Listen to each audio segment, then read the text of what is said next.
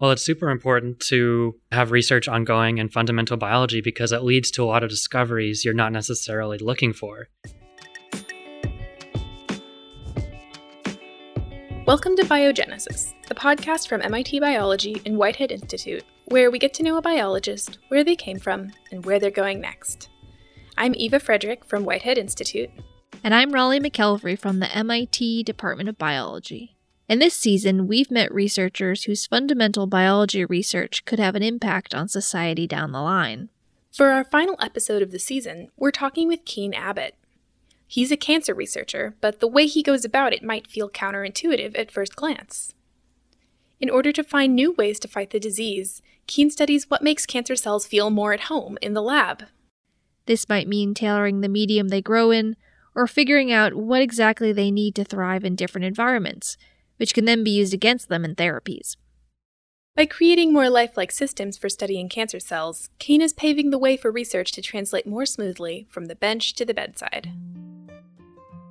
My name is Keen Abbott. I am a fifth year PhD student in Professor Matthew Vander Heiden's lab in the Koch Institute and in the Department of Biology at MIT.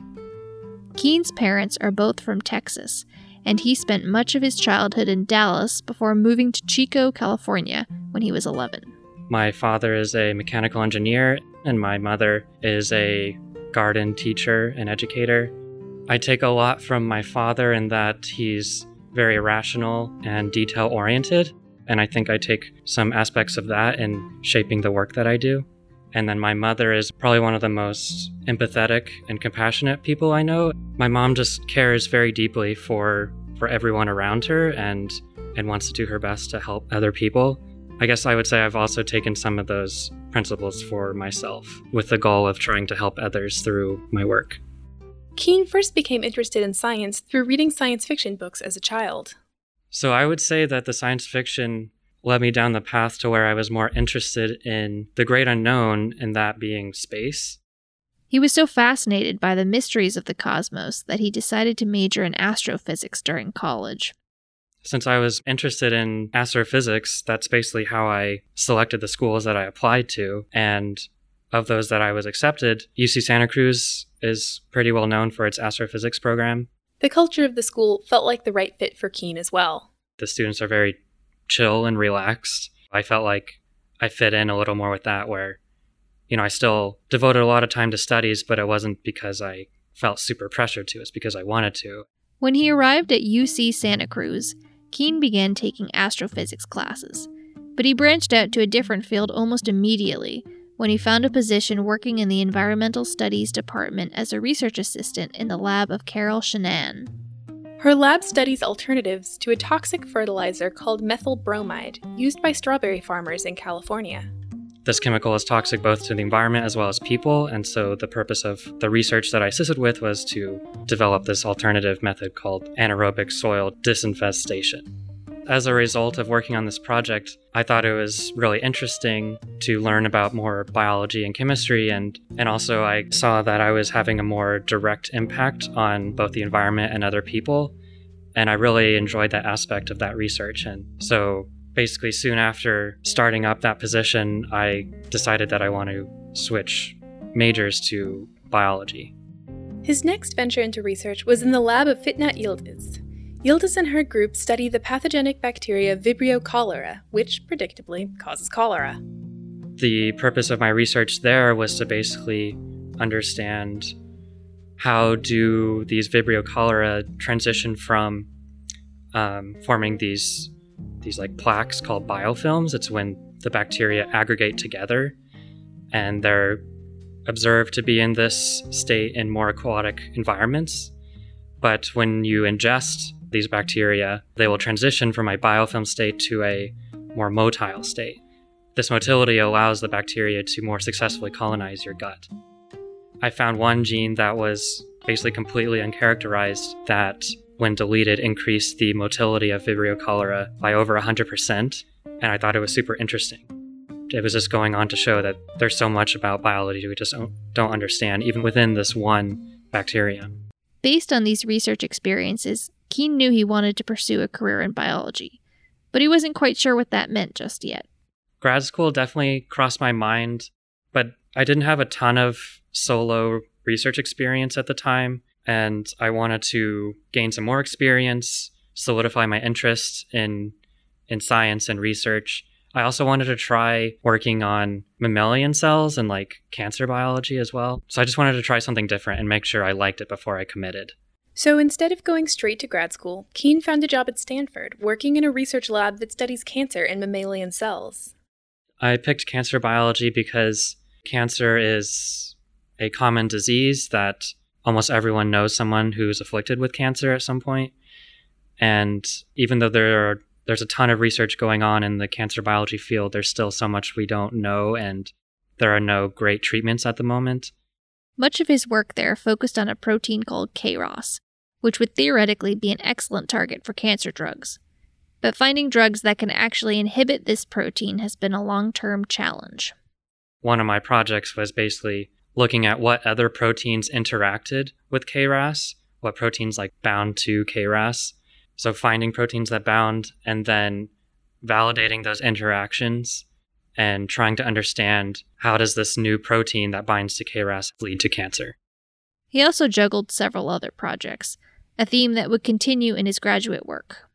Keen spent nearly three years working at Stanford before deciding to apply to graduate school. A lot of people take two years off, so within the first year, they then decide to apply for grad school. But I was just loving working in the lab so much that I waited till two years in the lab to actually apply to grad school. It was also more when I felt ready, when I felt like I had learned a lot of new techniques and how to be a better scientist. And when I was also like very sure that I wanted to go on to a career in science. And also, I really wanted to have my own project that I pushed forward as a grad student. So during my application process, I applied to a lot of schools. I basically only applied to schools on the West Coast and the East Coast. There were too many good places. I could have imagined myself at any of these schools, really. But I needed some way of narrowing it down. So my first first way of narrowing down my school was just saying, okay, I want to live somewhere else other than the West Coast because I've lived there for many years. Of the East Coast schools he applied to, Keen determined that MIT was the best fit. He liked the small program size and was interested in the cancer research going on in the biology department. His first year, he rotated in three cancer research labs, the last of which was run by Professor Matthew Vander Heiden. It was this lab that he chose to stay in for his PhD, even though the lab's primary research focus, metabolism, was outside his comfort zone. I decided to work in Professor Vander Heiden's lab because the science excited me. I also really felt at home in the lab as well. Like the people there were extremely friendly, collaborative, nice, and it felt like a great place to spend many years of my life working on finding answers to exciting biology questions. The Vander Heiden lab studies the metabolic traits of cancer cells and how these characteristics contribute to their uncontrolled growth. Metabolism is the sum of all the reactions in a cell that allows it to grow. A cancer cell differs from a normal cell whenever the cancer cell undergoes uncontrolled proliferation. A cancer cell doesn't have the brakes that are put in place to prevent normal cells from proliferating too much. So, the goal of a lot of cancer biology labs is to develop therapeutics that you can target cancer cells specifically over non cancer cells. And so, you want to take advantage of differences between cancer and non cancer cells. There are a lot of drugs that target metabolic pathways.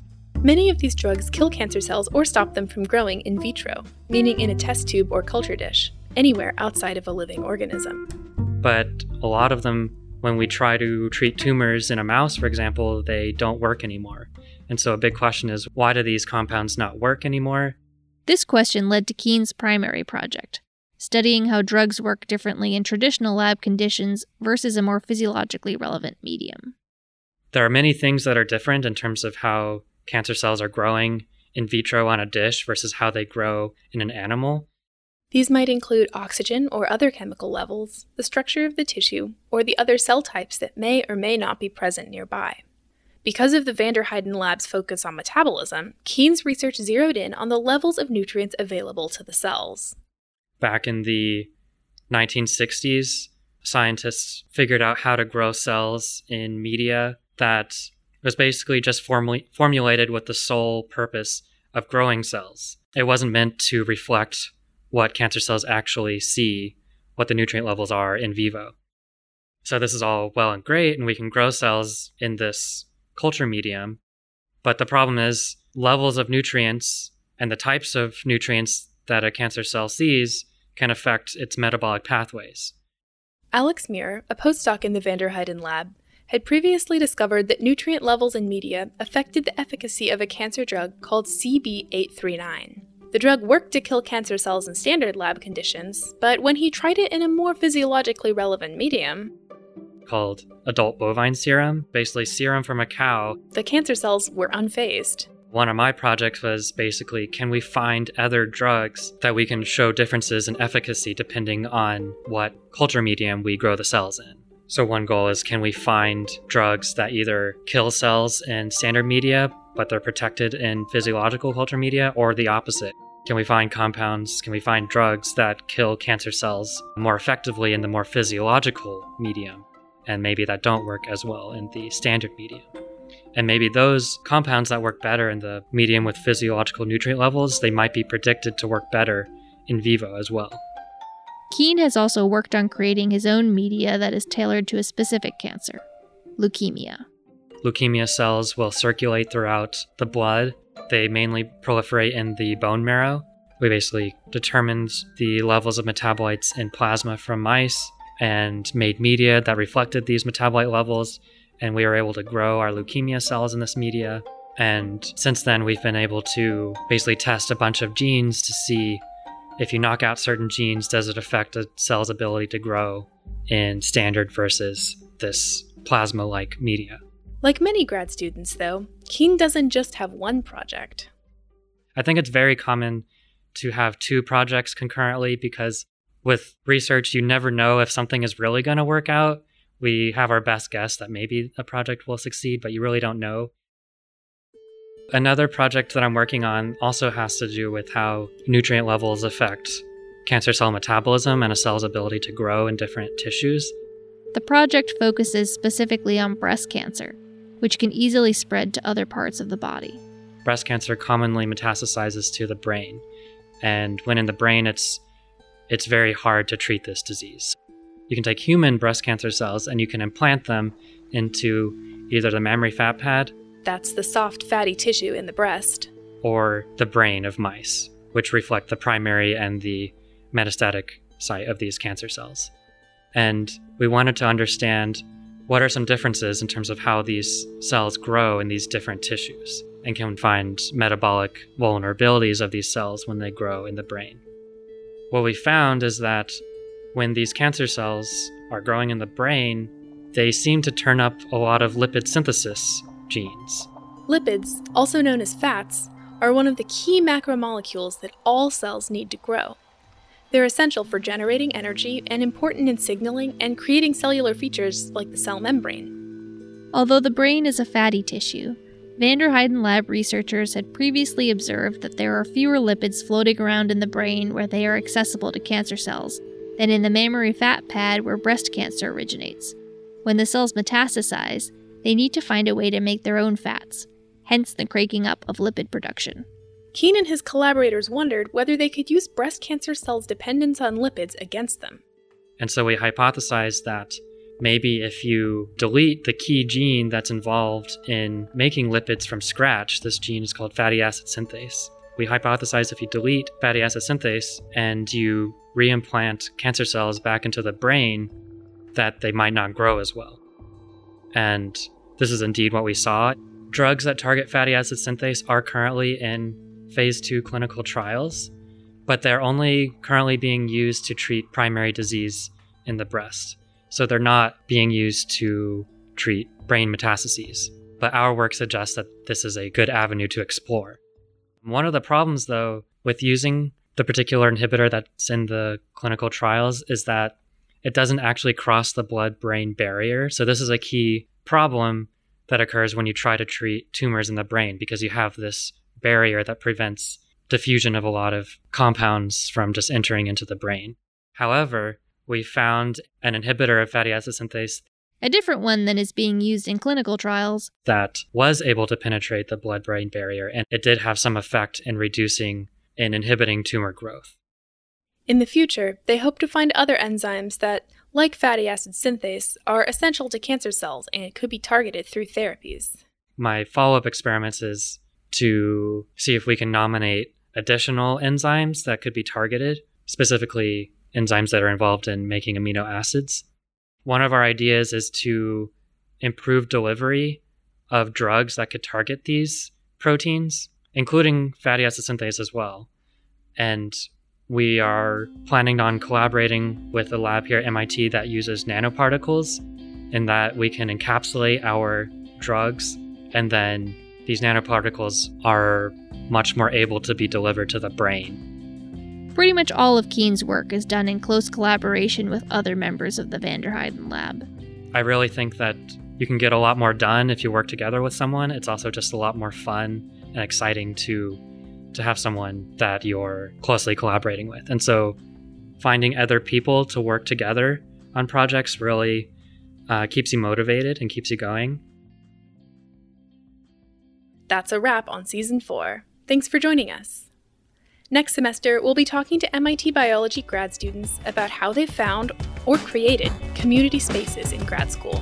Subscribe to the podcast on SoundCloud or iTunes, or find us on our websites at MIT Biology and Whitehead Institute. Thanks for listening.